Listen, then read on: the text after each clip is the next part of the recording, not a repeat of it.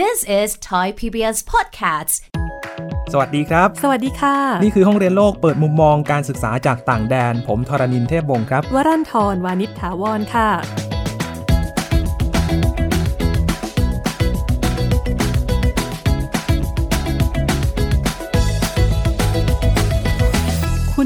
ชอบเรียนวิทยาศาสตร์ไหมคะ เอาจริง ๆ ก็ชอบนะครับ เรื่องวิทยาศาสตร์ แต่ว่าถ้าเป็นสูตรคำนวณอะไรยากๆนี้ไม่ค่อยแตะเท่าไหร่นะครับ อืมก็จะเป็นวิทยาศาสตร์สายท่องจำอย่างพวกชีววิทยาอะไรพวกนั้นใช่ไหมคะ ส่วนใหญ่จะชอบดาราศาสตร์ครับอ๋อชอบดาเรื่องของโลก ชอบเรื่องของดวงดาวอะไรอย่างอืมนี้ค่ะ ก็หลายคนก็บอกนะคะว่าวิทยาศาสตร์เนี่ยเป็นเรื่องยาก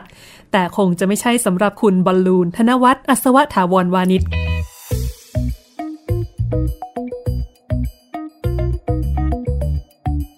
คุณบอลลูนเรียนในด้านฟิสิกส์ครับ ไม่ใช่แค่บอกว่าไม่เป็นเรื่องยากเท่านั้นนะครับ ยังบอกว่าฟิสิกส์คือความสวยงามของเขาด้วยครับทำไมฟิสิกส์ถึงเป็นความสวยงามของคุณธนวัชร์ล่ะครับ ที่ผมคิดว่าฟิสิกส์เป็นความสวยงามนั้น เพราะว่าผมมองว่าฟิสิกส์เป็นอะไรที่เรียบง่ายครับ เพราะว่าในความคิดของนักฟิสิกส์เนี่ยเราต้องการสมการหรือความสัมพันธ์บางอย่างมาใช้ในการอธิบายจักรวาล แต่ทีนี้ว่าในการอธิบายจักรวาลเราไม่ได้ต้องการอะไรที่ยุ่งยากมากมาย เราต้องการอะไรที่ เป็นสิ่งที่ง่ายที่สุดและสิ่งที่สั้นที่สุดเนี่ยครับดังนั้นผมก็เลยมองว่าเนี่ยฟิสิกส์เป็นอะไรที่สวยงามครับ ตอนสมัยผมอยู่มัธยมต้นเนี่ยครับผมเรียนเกี่ยวกับเเรื่องโครงสร้างอะตอม เมื่อเรียนโครงสร้างอะตอมเขาก็จะพูดถึงแบบว่าโอ้เรามีอนุภาคเล็กๆอะไรต่างๆ มากมายพอผมเรียนปุ๊บผมก็มีความรู้สึกว่าโอ้มันเป็น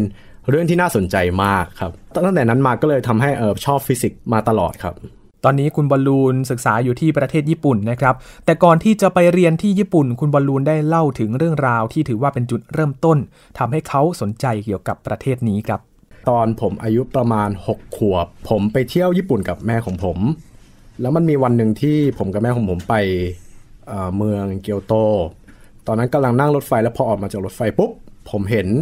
น่าจะอารมณ์ประมาณคุณย่าหรือคุณยาย ญี่ปุ่นคนหนึ่งเขาแต่งชุดกิโมโนสวยงามมาก แล้วตอนนั้นผมเห็นชุดกิโมโน แล้วผมก็คิดว่า โอ้มันเป็นชุดที่สวยงามมาก แล้วผมก็บอกกับแม่ของผมว่าอ่าผมอยากถ่ายรูปกับคุณยายท่านนั้น แม่ของผมก็เลยเออไปบอกคุณยายท่านนั้นว่าเนี่ยเออว่าว่าว่าผมเนี่ยอยากถ่ายรูปกับเขาด้วยพอหลังจากถ่ายรูปเสร็จคุณยายท่านนั้นเนี่ยก็ให้เงินมา 1,000 เยน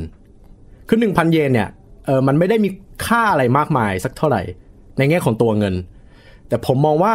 1,000 เยนเนี่ย มันทำให้ผมสงสัยว่าทำไมคนญี่ปุ่น ถึงมีน้ำใจ หมายถึงว่าทำไมเขาให้พันเยนกับผมล่ะ อะไรทำให้เขาเหมือนกับว่าเอ็นดู คนที่ไม่ใช่คนชาติเดียวกับเขาได้อย่างนั้น ตั้งแต่นั้นมามันก็เลยทำให้ผมรู้สึกว่าสนใจเกี่ยวกับวัฒนธรรมญี่ปุ่น สนใจเกี่ยวกับความคิดของคนญี่ปุ่น ผมอยากรู้ว่าอะไรทำให้เขาสามารถสร้างชาติ จากประเทศหลังจากที่จบสงครามโลกครั้งที่ 2 ได้มาจนมาเป็นประเทศที่เป็นผู้นำทางด้านเทคโนโลยีได้ในปัจจุบัน ผมก็เลยมีความสนใจอยากจะไปเรียนต่อในประเทศญี่ปุ่นครับนอกจากเรื่องวัฒนธรรมที่ทำให้หลายคนสนใจอยากจะไปเรียนที่ญี่ปุ่นแล้วนะครับ ถ้าถามคนที่เรียนด้านวิทยาศาสตร์อย่างคุณบอลลูนทำไมเขาถึงเลือกที่จะเรียนที่นี่สำหรับผมแล้วที่เลือกญี่ปุ่นเป็นพิเศษ เพราะว่าผมเคยได้ยินว่าประเทศญี่ปุ่นนั้นจะให้ความสำคัญเกี่ยวกับงานวิจัยค่อนข้างมากครับ คือถ้าเทียบกับอันนี้คือก็คือเคยได้ยินจากทั้งคนรู้จักด้วยแล้วก็เพื่อนของผมด้วยว่าถ้าเป็นฝั่งอย่างเช่นอเมริกาหรือยุโรปอาจจะต้องแบบว่าพอเรียนในระดับหลังปริญญาตรีเป็นต้นไป อาจจะต้องมีทั้งที่เป็นตัววิชา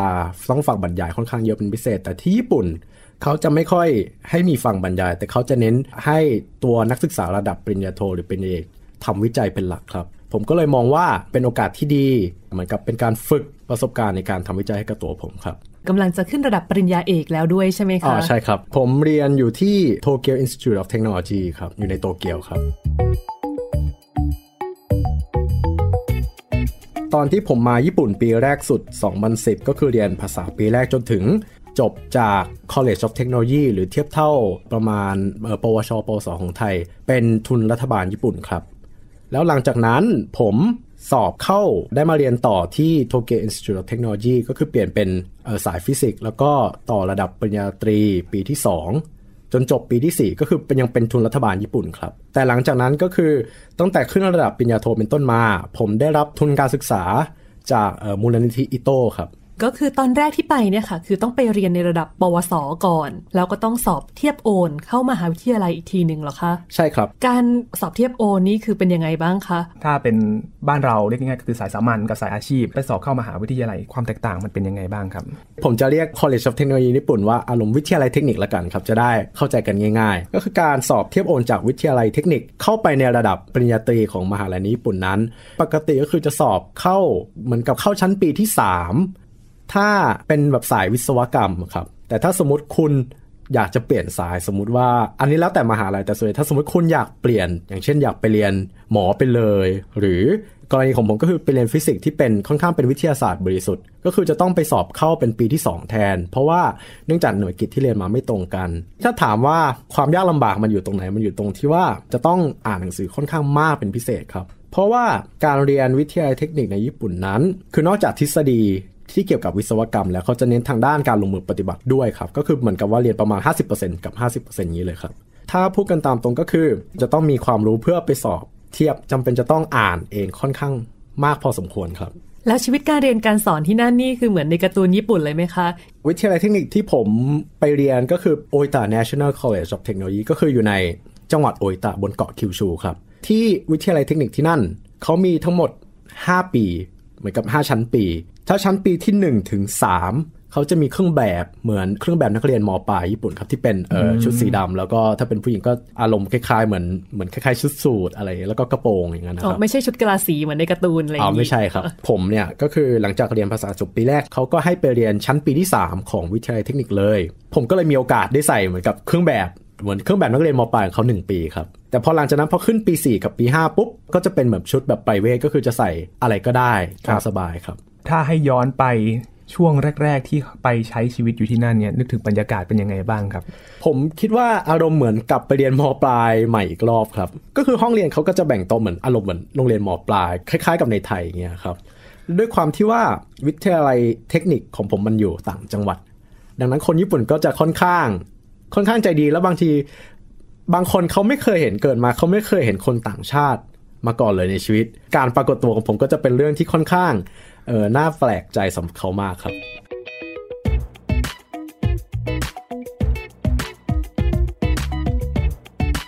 บรรยากาศต่างจังหวัดกับในเมืองต่างกันไหมครับ ก็ต่างกันพอสมควรครับ อย่างเช่นเรื่องของคนอย่างเงี้ยครับ ผมคิดว่าคนต่างจังหวัดญี่ปุ่นก็คือจะค่อนข้างเหมือนกับว่าเขาจะอยากรู้เกี่ยวกับตัวเราค่อนข้างมากอย่างเงี้ยครับ แล้วเหมือนกับว่าเขาค่อนข้างจะถ้าเห็นเรามีปัญหานิดหน่อยเขาก็จะแบบพยายามช่วยเหลือเราตลอดเงี้ยครับ อย่างเช่นในห้องเรียนของผมตอนสมัยอยู่ วิทยาลัยเทคนิค วันแรก ๆที่ไปก็คือจะมีเพื่อนประมาณแบบว่าค่อนข้างหลายคนอยู่แบบเวียนเวียนกันมาคุยเรื่อย ๆ แบบเขาอยากถามว่าอ๋อมาจากประเทศไหนหรออะไรอย่างงี้เหมือนมาสอบสัมภาษณ์ทำนองกันเลยแบบว่าเหมือนผมเป็นคนต่างชาติที่เขาเจอครั้งแรกในชีวิตเนี้ยครับเขาก็ค่อนข้างตื่นเต้นอย่างเงี้ยครับบรรยากาศการเรียนเป็นยังไงบ้างครับ การเรียนการสอน ถ้าเป็นตอนที่ผมเรียนอยู่ที่วิทยาลัยเทคนิค การเรียนจะเหมือนระดับมัธยมปลายของไทย ก็คือเราจะนั่งอยู่ในห้องประจำแล้วก็จะมีอาจารย์เข้ามาสอน แล้วก็คือเขียนบนกระดาษแล้วเราก็จดตาม จะไม่ค่อยมีการถกเถียงหรือแลกเปลี่ยนอะไรกับผู้สอนสักเท่าไหร่ครับ พอเป็นระดับชั้นปีที่ 5 ของวิทยาลัยเทคนิค นักเรียนจะต้องเหมือนกับทำงานวิจัยเพื่อจบการศึกษาครับ ทีนี้ในการทำวิจัยเราก็จะต้องเริ่มมีการแลกเปลี่ยนความคิดเห็นกับอาจารย์ที่ปรึกษาของเรา ตรงนั้นผมมองว่าเป็นอะไรที่ตอนสมัยมปลาย ผมอาจจะยังไม่ค่อยเจอเท่าไหร่ ก็คือเหมือนกับทุกอาทิตย์เราจะต้องทำความคืบหน้าแล้วเราก็ต้องเอาไปรายงานให้อาจารย์ที่ปรึกษาฟัง แล้วก็คอยฟังข้อเสนอแนะหรือฟังความคิดเห็นจากอาจารย์ แล้วก็นำมาประยุกต์ใช้ในงานของเรา แล้วก็ต้องทำวนอย่างนี้ไปเรื่อยๆครับแต่ทีนี้พอมาเป็นระดับปริญญาตรีหลังจากที่ผมได้ย้ายเข้ามาเรียนที่ Tokyo Institute of Technology แล้ว จะค่อนข้างแตกต่างกับสมัยตอนผมอยู่วิทยาลัยเทคนิคเยอะอยู่ครับ อย่างเช่น ในภาควิชาฟิสิกส์วิชาเรียนจะแบ่งเป็น 2 กลุ่มหลักๆ ก็คือ กลุ่มแรกก็จะเป็นประเภทนั่งฟังบรรยายอย่างเดียวก็คือ คล้ายๆ กับตอนสมัยผมเรียนวิทยาลัยเทคนิคก็คืออาจารย์จะเข้ามา แล้วก็เข้ามาในห้องเรียนเขียน แล้วก็เขียนบนกระดานดำแล้วนักเรียนก็จดตาม แล้วพอกลางภาคเรียนหรือปลายภาคเรียนก็สอบเก็บคะแนน แต่อีกกลุ่มวิชาหนึ่งก็คือจะเป็นวิชาแนวแก้โจทย์ปัญหาฟิสิกส์ เนื้อหาของวิชาแก้โจทย์ปัญหาฟิสิกส์ก็จะอิงไปตามวิชาฟังบรรยายของอาจารย์ แต่ทีนี้ความแตกต่างก็คือ ไม่ใช่ว่านักเรียนรับโจทย์มาทำแล้วก็ส่งให้อาจารย์แล้วก็จบแค่นั้น แต่นักเรียนแต่ละคนต้องออกมาแสดงวิธีทำหน้ากระดาน พร้อมอธิบายวิธีทำให้เพื่อนร่วมชั้นเรียนให้เข้าใจด้วยครับ ถ้าสมมติไม่มีใครเข้าใจก็จะมีคนยกมือถาม และตรงนั้นนั่นเองก็จะเป็นจุดให้มีการถกเถียงอภิปรายเกิดขึ้นในชั้นเรียนซึ่งผมมองว่าเป็นเรื่องที่ค่อนข้างดีมากครับในมหาวิทยาลัยของผมครับ พอไปอยู่หน้ากระดานเป็นยังไงบ้างครับ โอ้ผมจำได้แม่นเลยครับว่าประสบการณ์ไปแสดงวิธีทำหน้ากระดานครั้งแรก คือตอนนั้นผมมันเป็นวิชาว่าด้วยคณิตศาสตร์สำหรับฟิสิกส์ครับ มันมีโจทย์ข้อหนึ่งที่ทั้งห้องไม่ยอมมีใครออกไป แล้วอาจารย์เขาก็เลยสุ่มนักเรียนขึ้นมาคนหนึ่งแล้วบังเอิญ ผมต้องออกไปทำโจทย์หน้ากระดาน ตอนนั้นก็คือผมมีวิธีทำแล้ว ผมผมทำข้อนั้นเรียบร้อยแล้ว แต่ว่าผมไม่ได้เตรียมตัวเพื่อจะมาพูดหน้าชั้นเรียนดังนั้นครั้งแรกมือสั่นครับ แล้วพอเขียนเสร็จปุ๊บผมก็พยายามอธิบาย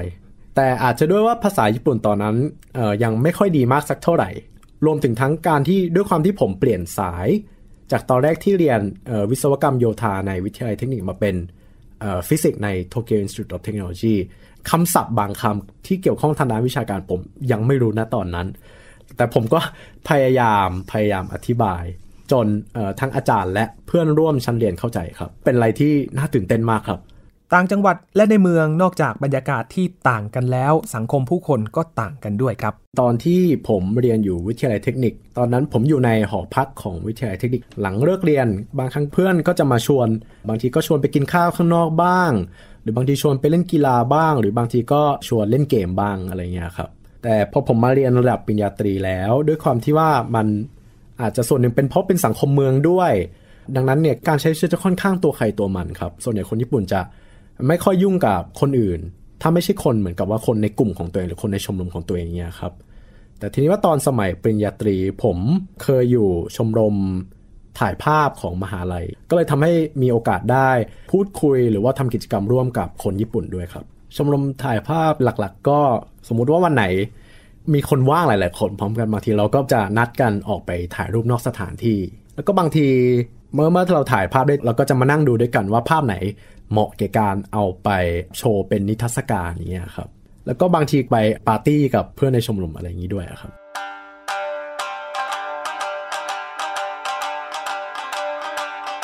การถ่ายภาพที่ประทับใจก็คือตอนที่ผมไปถ่ายภาพดอกซากุระในช่วงประมาณต้นเดือนเมษายน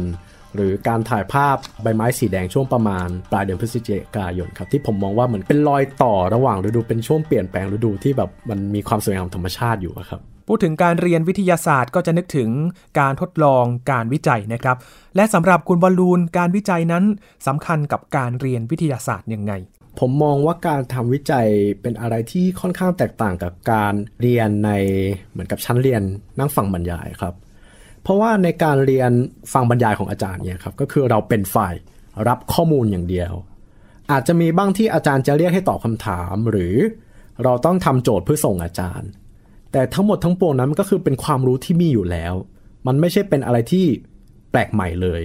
แต่ในทางกลับกันก็คือในการทำวิจัยเนี่ยเราจะต้องทำในสิ่งที่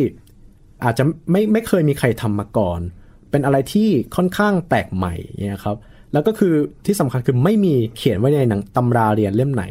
ดังนั้นความท้าทายก็อยู่ที่ว่าเหมือนกับเราต้องพยายามแก้โจทย์ปัญหาคล้ายๆกับการแก้โจทย์ปัญหา ที่ยังไม่เคยมีใครแก้มาก่อนครับ เป็นเรื่องที่ท้าทายมากครับในการทำวิจัย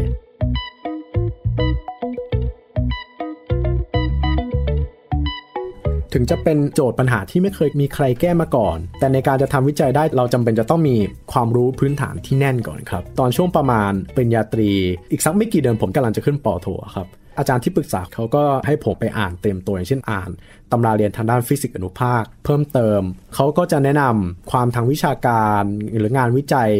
ที่เกี่ยวข้องกับฟิสิกส์อนุภาคให้ผมไปอ่าน เพื่อเป็นการปูพื้นฐาน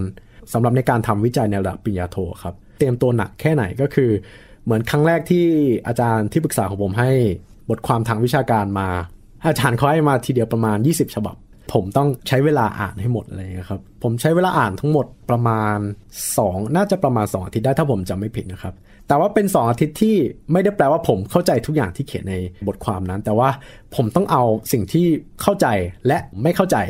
ไปอภิปรายกับอาจารย์ครับ ก็ถือว่าค่อนข้างต้องทำการบ้านเยอะอยู่มากพอสมควรครับ ทีนี้ลองมาฟังกันครับว่างานวิจัยของคุณบอลลูนนั้นเขาวิจัยเรื่องอะไร และประสบการณ์ในการทำวิจัยที่องค์กรระดับนานาชาติ อย่างองค์การวิจัยนิวเคลียร์ยุโรปหรือว่าเซิร์นตอนนี้ผมมีงานวิจัยอยู่ 2 ชิ้น ชิ้นที่ 1 คือ ถ้าพูดภาษาแบบบ้านๆเลยนะครับ ก็คือการที่เราต้องเอาคอมพิวเตอร์ เหมือนกับแบ่งอนุภาคออกเป็น 2 กลุ่ม หรือถ้าพูดให้เป็นเหมือนกับศัพท์ที่ค่อนข้างแพร่หลายในสมัยนี้คือการนำ machine learning มาใช้ในการแยกอนุภาคครับ ส่วนงานชิ้นที่ 2 ก็คือ ด้วยความที่ว่าผมทำงานวิจัยร่วมกับ Atlas Experiment ขององค์การวิจัยนิวเคลียร์ยุโรป ผมมีส่วนร่วมในการทำวิจัยเพื่อพัฒนาประสิทธิภาพของเครื่องตรวจจับอนุภาคที่ใช้ในการทดลองที่นั่นครับ องค์การวิจัยนิวเคลียร์ยุโรปหรือที่อาจจะเคยได้ยินในชื่อว่าเซิร์นนะครับ ถือว่าเป็นความใฝ่ฝันอย่างหนึ่งของผมเลยครับ สมัยมัธยมปลาย ผมอยู่สักม.5 ผมได้มีโอกาสไปฟังบรรยายเกี่ยวกับองค์การที่ว่านั้นแล้วก็งานวิจัยทางด้านฟิสิกส์อนุภาค การฟังบรรยายครั้งนั้นทำให้เกิดความสนใจทางด้านฟิสิกส์อนุภาคขึ้นมาทำให้มีความตั้งใจว่าสักวันหนึ่งเราจะต้องไปทำวิจัยที่นั่นให้ได้อะไรเงี้ยครับ และหลังจากนั้นอีกประมาณ 10 ปีต่อมา พอผมเริ่มทำงานทำวิจัยระดับปริญญาโท คุยกับอาจารย์ที่ปรึกษา เขาก็บอกว่าเออเนี่ยงานก็คืบหน้ามาได้ พอสมควรแล้วก็เลยเอออยากจะให้ไปที่นั่น เพราะว่าเมื่อไปที่เซิร์นแล้วเนี่ยสิ่งที่ได้อย่างหนึ่งก็คือเหมือนกับว่าเป็นการทำความรู้จักกับคนในกลุ่มที่เขาทำวิจัยเหมือนกับเราที่นั่นนะครับเป็นการได้พบกับคน ด้วยความที่ว่าเรียนอยู่ในญี่ปุ่น แล้วตัวเครื่องมือทดลองทั้งหลายแหละก็คืออยู่ที่สวิตเซอร์แลนด์ทั้งหมดอะไร สมมุติว่าเราจะอภิปรายหรือเราจะสมมุติเราขออยากขอให้เขาเก็บข้อมูลอย่างนั้นอย่างนี้ ก็คือทุกอย่างก็คือจะผ่านเหมือนกับเป็นการประชุมทางไกลอะไรเงี้ยแบบผ่านเหมือนกับผ่านวิดีโออะไรอย่างเงี้ยครับก็คือเราไม่ได้เจอกันซึ่งหน้าอะไรอย่างเงี้ยครับซึ่งบางทีมันค่อนข้างมีข้อจำกัดในการพูดคุยอะไรอย่างเงี้ยครับรวมไปถึงแบบความต่างของเวลาของสองประเทศด้วยครับ ดังนั้นเนี่ยการไปทำวิจัยที่นู่นโดยตรงก็คือมีประโยชน์ที่ว่าสมมติเราได้ผลอะไรใหม่ออกมา เราสามารถไปคุยกับผู้เชี่ยวชาญที่นั่นได้โดยตรงทันที ซึ่งจะทำให้แบบงานคืบหน้าได้เร็วมาก และรวมไปถึงว่าทำให้ผมได้มีโอกาสในการแบบเข้าร่วมประชุมเล็กหลาย ๆ อย่างที่นั่น คือนอกจากจะรู้จักนักวิจัยที่นั่นแล้ว คือทำให้ผมได้เรียนรู้ว่า เขาอภิปรายกันอย่างไง เขามีไอเดีย เขามีความคิดในการทำวิจัยอย่างไรด้วยครับ ซึ่งผมมองว่าเป็นประสบการณ์ที่ดีมากครับ ที่เซิร์เนี่ยค่ะ บรรยากาศเป็นยังไงบ้างคะ มีคนไทยทำงานอยู่เยอะไหมคะ เท่าที่ผมได้เจอก็คือผมได้เจอคนไทยที่นั่น 3 คนครับ คือทั้ง 3 คนนั้นทำวิจัยอยู่คนละการทดลองเลยครับ อย่างเช่นมีคนหนึ่งทำวิจัยเครื่องเร่งอนุภาค คนไทยคนหนึ่งที่เป็นอาจารย์จากจุฬาลงกรณ์มหาวิทยาลัย อันนี้เขาทำกับการทดลองอันหนึงที่ชื่อว่า CMS experiment นะครับ ที่ประเทศไทยมีความร่วมมืออยู่ครับ ส่วนคนไทยคนหนึ่งที่ผมเจอก็คือทำวิจัยเกี่ยวกับ Atlas experiment เหมือนกับผมอะไรอย่างเงี้ยครับ การวิจัยถ้าเกิดเอาไปประยุกต์ ว่าเอาไปใช้จริงในชีวิตประจำวันเนี่ย มันจะเป็นการเอาไปใช้งานในรูปแบบไหนเหรอคะ เราอาจจะไม่ได้ประยุกต์ใช้โดยตรงจากการค้นพบอนุภาคใหม่ แต่ผมมองว่าเทคโนโลยีที่ทำให้เราค้นพบอนุภาคใหม่ สามารถนำไปประยุกต์ใช้ได้ครับ อย่างเช่นถ้ายกตัวอย่างเห็นภาพ เครื่องสแกนอย่างเพ t สแกนที่ใช้ในตามโรงพยาบาล ซึ่งหลักการจริงคือเราใช้การยิงอนุภาค ผ่านร่างกาย แล้วเราก็ใช้เซ็นเซอร์ในการตรวจจับนั่นคือการประยุกต์ใช้อย่างหนึ่งจากฟิสิกส์อนุภาคครับก็สถาบันเหล่านี้ก็คือจุดเริ่มต้นของเทคโนโลยีการแพทย์ที่เราใช้อยู่ในยุคปัจจุบันใชครับ พอฟังงานวิจัยของคุณบอลลูน ผมก็เลยสงสัยครับว่า งานวิจัยของคุณบอลลูนนั้น จะเอาไปใช้ต่อยอดอะไรได้บ้าง ที่ผมคิดก็คือถ้าเป็นงานวิจัยชิ้นแรกนะครับที่ผมพูดถึงว่าการนำคอมพิวเตอร์มาแยกอนุภาคสองชนิดออกจากกัน ผมมองว่าสิ่งที่นำไปประยุกต์ใช้ต่อจากนั้นได้ ก็คือด้วยความที่ว่าเราใช้คอมพิวเตอร์ในการแยกสิ่งที่แตกต่างสองชนิดออกจากกัน ถ้าเราสามารถนำไปประยุกต์ใช้อย่างเช่นที่ผมเคยได้ยินเพื่อนของผมที่ทำงานทางด้านเอ่อเกี่ยวกับพวกแพทย์อะไรอย่างเงี้ยครับอย่างเช่นเรามีการใช้คอมพิวเตอร์ไปแยก ภาพว่าคนไข้นี้มีเซลล์มะเร็ง หรืออะไรทำนองครับ ผมว่าสามารถนำไปประยุกต์ต่อในเชิงทำนองนั้นได้ครับ ไอเดียก็คือเหมือนกับเรามีข้อมูลจำนวนหนึ่ง เราไปป้อนใส่ให้คอมพิวเตอร์ แต่ทีนี้คอมพิวเตอร์มันไม่รู้วิธีว่าจะแยกความแตกต่างออกยังไง เราก็ต้องเหมือนกับสอนคอมพิวเตอร์ ให้รู้ว่ามันมีความแตกต่างกันอย่างไรบ้าง แล้วก็ให้แยกแบบข้อมูลที่แตกต่างกันออกมา ก็คือนี่เป็นไอเดียหลักผมมองว่าสามารถนำไปประยุกต์ใช้ได้กับเอ่อหลายๆเรื่องในชีวิตจริงอะครับเวลาเราดูหนังเนี่ยค่ะ เราก็จะเห็นนักวิทยาศาสตร์ ใส่เสื้อกาวเหมือนคุณหมอในห้องวิจัย แล้วชีวิตจริงในความเป็นจริงที่เซอร์เนี่ยเขาแต่งตัวกันแบบนั้นเลยเหรอคะ เหมือนในหนังเลยไหมคะ ผมไม่เคยเห็นนักฟิสิกส์ที่เซิร์นใส่เสื้อกาวสีขาวเลยนะครับ ไม่มีเลยเหรอครับ ไม่มีเลยครับเขาก็แต่งตัวเหมือนพวกเราปกติเงี้ยครับ แบบว่าใส่กางเกงยีนหรือเสื้อเชิ้ต หรือเสื้อยืด บางคนอาจจะแค่เสื้อแขนสั้นกางเกงขาสั้น แล้วก็รองเท้าแตะอะไรเงี้ยครับมีการสแกนรูม่านตา มีการสแกนมืออะไรอย่างนี้ก่อนเข้าไปในห้องวิจัยลับไหมคะ ไม่ถึงกับมีสแกนมือนะครับ แต่เท่าที่ผมทราบก็คือ สมมุติว่าถ้าใครอยากที่คือด้วยความที่ว่าเครื่องเร่งอนุภาคที่นั่นเนี่ยมันสร้างอยู่ลึกลงไปประมาณ 100 เมตรจากพื้นดินเนี่ยครับการที่เราจะลงไปใต้ดินนั้น เท่าที่ผมทราบก็คือเออ นอกจากจะต้องใช้เออเหมือนกับใช้ใช้บัตรผ่านแล้ว จะต้องมีการสแกนตาด้วยอย่างเงี้ยครับแต่ว่าผมยังไม่มีโอกาสได้ลงไป เพราะว่าช่วงที่ผมไปทำวิจัยที่นั่นเป็นช่วงที่เขากำลังเดินเครื่องอยู่พอดี แล้วด้วยความที่มันมีรังสีที่สูงมาก เขาไม่ให้ใครลงไปครับ นอกจากการที่ได้ไปทำวิจัยที่เซิร์นแล้วนะครับ คุณบอลลูนยังมีความฝันหนึ่งที่อยากจะทำที่นั่นด้วยครับ พอดีบังเอิญว่าช่วงตั้งแต่ ปีนี้จนถึงน่าจะสัก 2 หรือ 3 ปี เป็นช่วงที่เครื่องเร่งอนุภาคเขาหยุดทำงาน เพื่อเป็นการเหมือนกับหยุดปิดปรับปรุงเหมือนกับอัปเกรด ปรับปรุงประสิทธิภาพอะไรอย่างนี้พอดี ถ้ามีโอกาสไปที่นั่นอีกก็คิดว่าผมอยากจะลงไปดูเครื่องเร่งอนุภาคด้วยตาของตัวเองสักครั้งหนึ่งดูครับจากที่ใช้เวลาเรียนที่ญี่ปุ่น และทำวิจัยที่นั่นนะครับ เลยถามคุณบอลลูนครับว่า ถ้าจะให้นิยามชีวิตการเรียนที่ผ่านมา คุณบอลลูนจะนึกถึงอะไร ถ้าให้คำนิยามสั้นๆ ผมมองว่าทุกอย่างมันอยู่ที่ความพยายามครับ แล้วถ้าถามว่าทำไมผมถึงคิดอย่างนั้นล่ะเพราะผมมองว่าผมต้องพยายามตั้งแต่ตอนที่ก่อนจะมาเรียนญี่ปุ่นเหมือนกับผมต้องเตรียมตัวอ่านหนังสือเพื่อสอบทุนรัฐบาลญี่ปุ่น แล้วพอมาญี่ปุ่นแล้ว ผมก็ต้องพยายาม ในการเรียนภาษาญี่ปุ่น ในการเรียนรู้ทำความเข้าใจคนญี่ปุ่น สังคมและวัฒนธรรม แล้วหลังจากนั้นผมก็ต้องพยายามเพื่อสอบเข้ามาเรียนต่อทางด้านฟิสิกส์ที่ Tokyo Institute of Technology แล้วหลังจากนั้นผมก็ต้องพยายามในการอ่านความรู้พื้นฐานในการอ่านบทความวิจัย เพื่อที่จะใช้ในการทำวิจัยของตัวเอง แล้วพอได้เริ่มทำวิจัยผมก็พบว่าทุกอย่างก็เป็นเรื่องของความพยายามครับ ไม่มีนักวิจัยคนไหนที่สามารถเนรมิตหรือประสบความสำเร็จทางงานวิจัยได้ในเพียงชั่วข้ามคืน ถ้าจะต้องนิยามเหมือนกับงานวิจัยทั้งหมดของผมผมมองว่ามันเป็นเรื่องแบบทุกอย่างคือความพยายามครับ และนี่คือข้อคิดจากคุณบอลลูนธนวัฒน์อัศวะถาวรวานิชเกี่ยวกับเรื่องการเรียนของเขาครับ สิ่งที่สำคัญที่สุดอย่างแรกคือ ต้องหาว่าตัวเองชอบอะไรให้เจอ ยิ่งเร็วยิ่งดีครับ แล้วเมื่อเราเจอสิ่งที่เราชอบแล้วเนี่ย ก็ถ้าเราชอบมันจริงๆเนี่ยมันจะดีมากถ้าเรามุ่งไปทางนั้นได้เลย ถึงแม้ว่ามันอาจอาจจะมีอุปสรรคมากมายแค่ไหน แต่ถ้าเราชอบมันจริงๆเนี่ยเราจะสามารถหาทาง เพื่อให้เราได้สิ่งที่ต้องการได้อยู่เสมอครับ ความชอบของแต่ละคนก็แตกต่างกันออกไปนะครับ แต่สิ่งที่เหมือนกันก็คือ เมื่อเราอยู่กับสิ่งที่เราชอบแม้ว่าจะเจอปัญหาอะไร เราจะหาทางออกได้ในที่สุด ถ้าเราสนุกกับมันก็เหมือนกับคุณบอลลูนนะครับ ที่ที่มีควาคมนพสุบขความสวยงามของมันนะคะ จากการพูดคุยกับคุณบอลลูนในวันนี้ก็จะได้เห็นอีกหนึ่งมุมมองนะครับในการเรียนต่างประเทศ โดยเฉพาะเรื่องของการเรียนวิทยาศาสตร์นะครับยังมีอีกหลายมุมมองการศึกษาจากต่างแดนให้คุณติดตามได้ที่นี่กับห้องเรียนโลก สวัสดีครับ สวัสดีค่ะ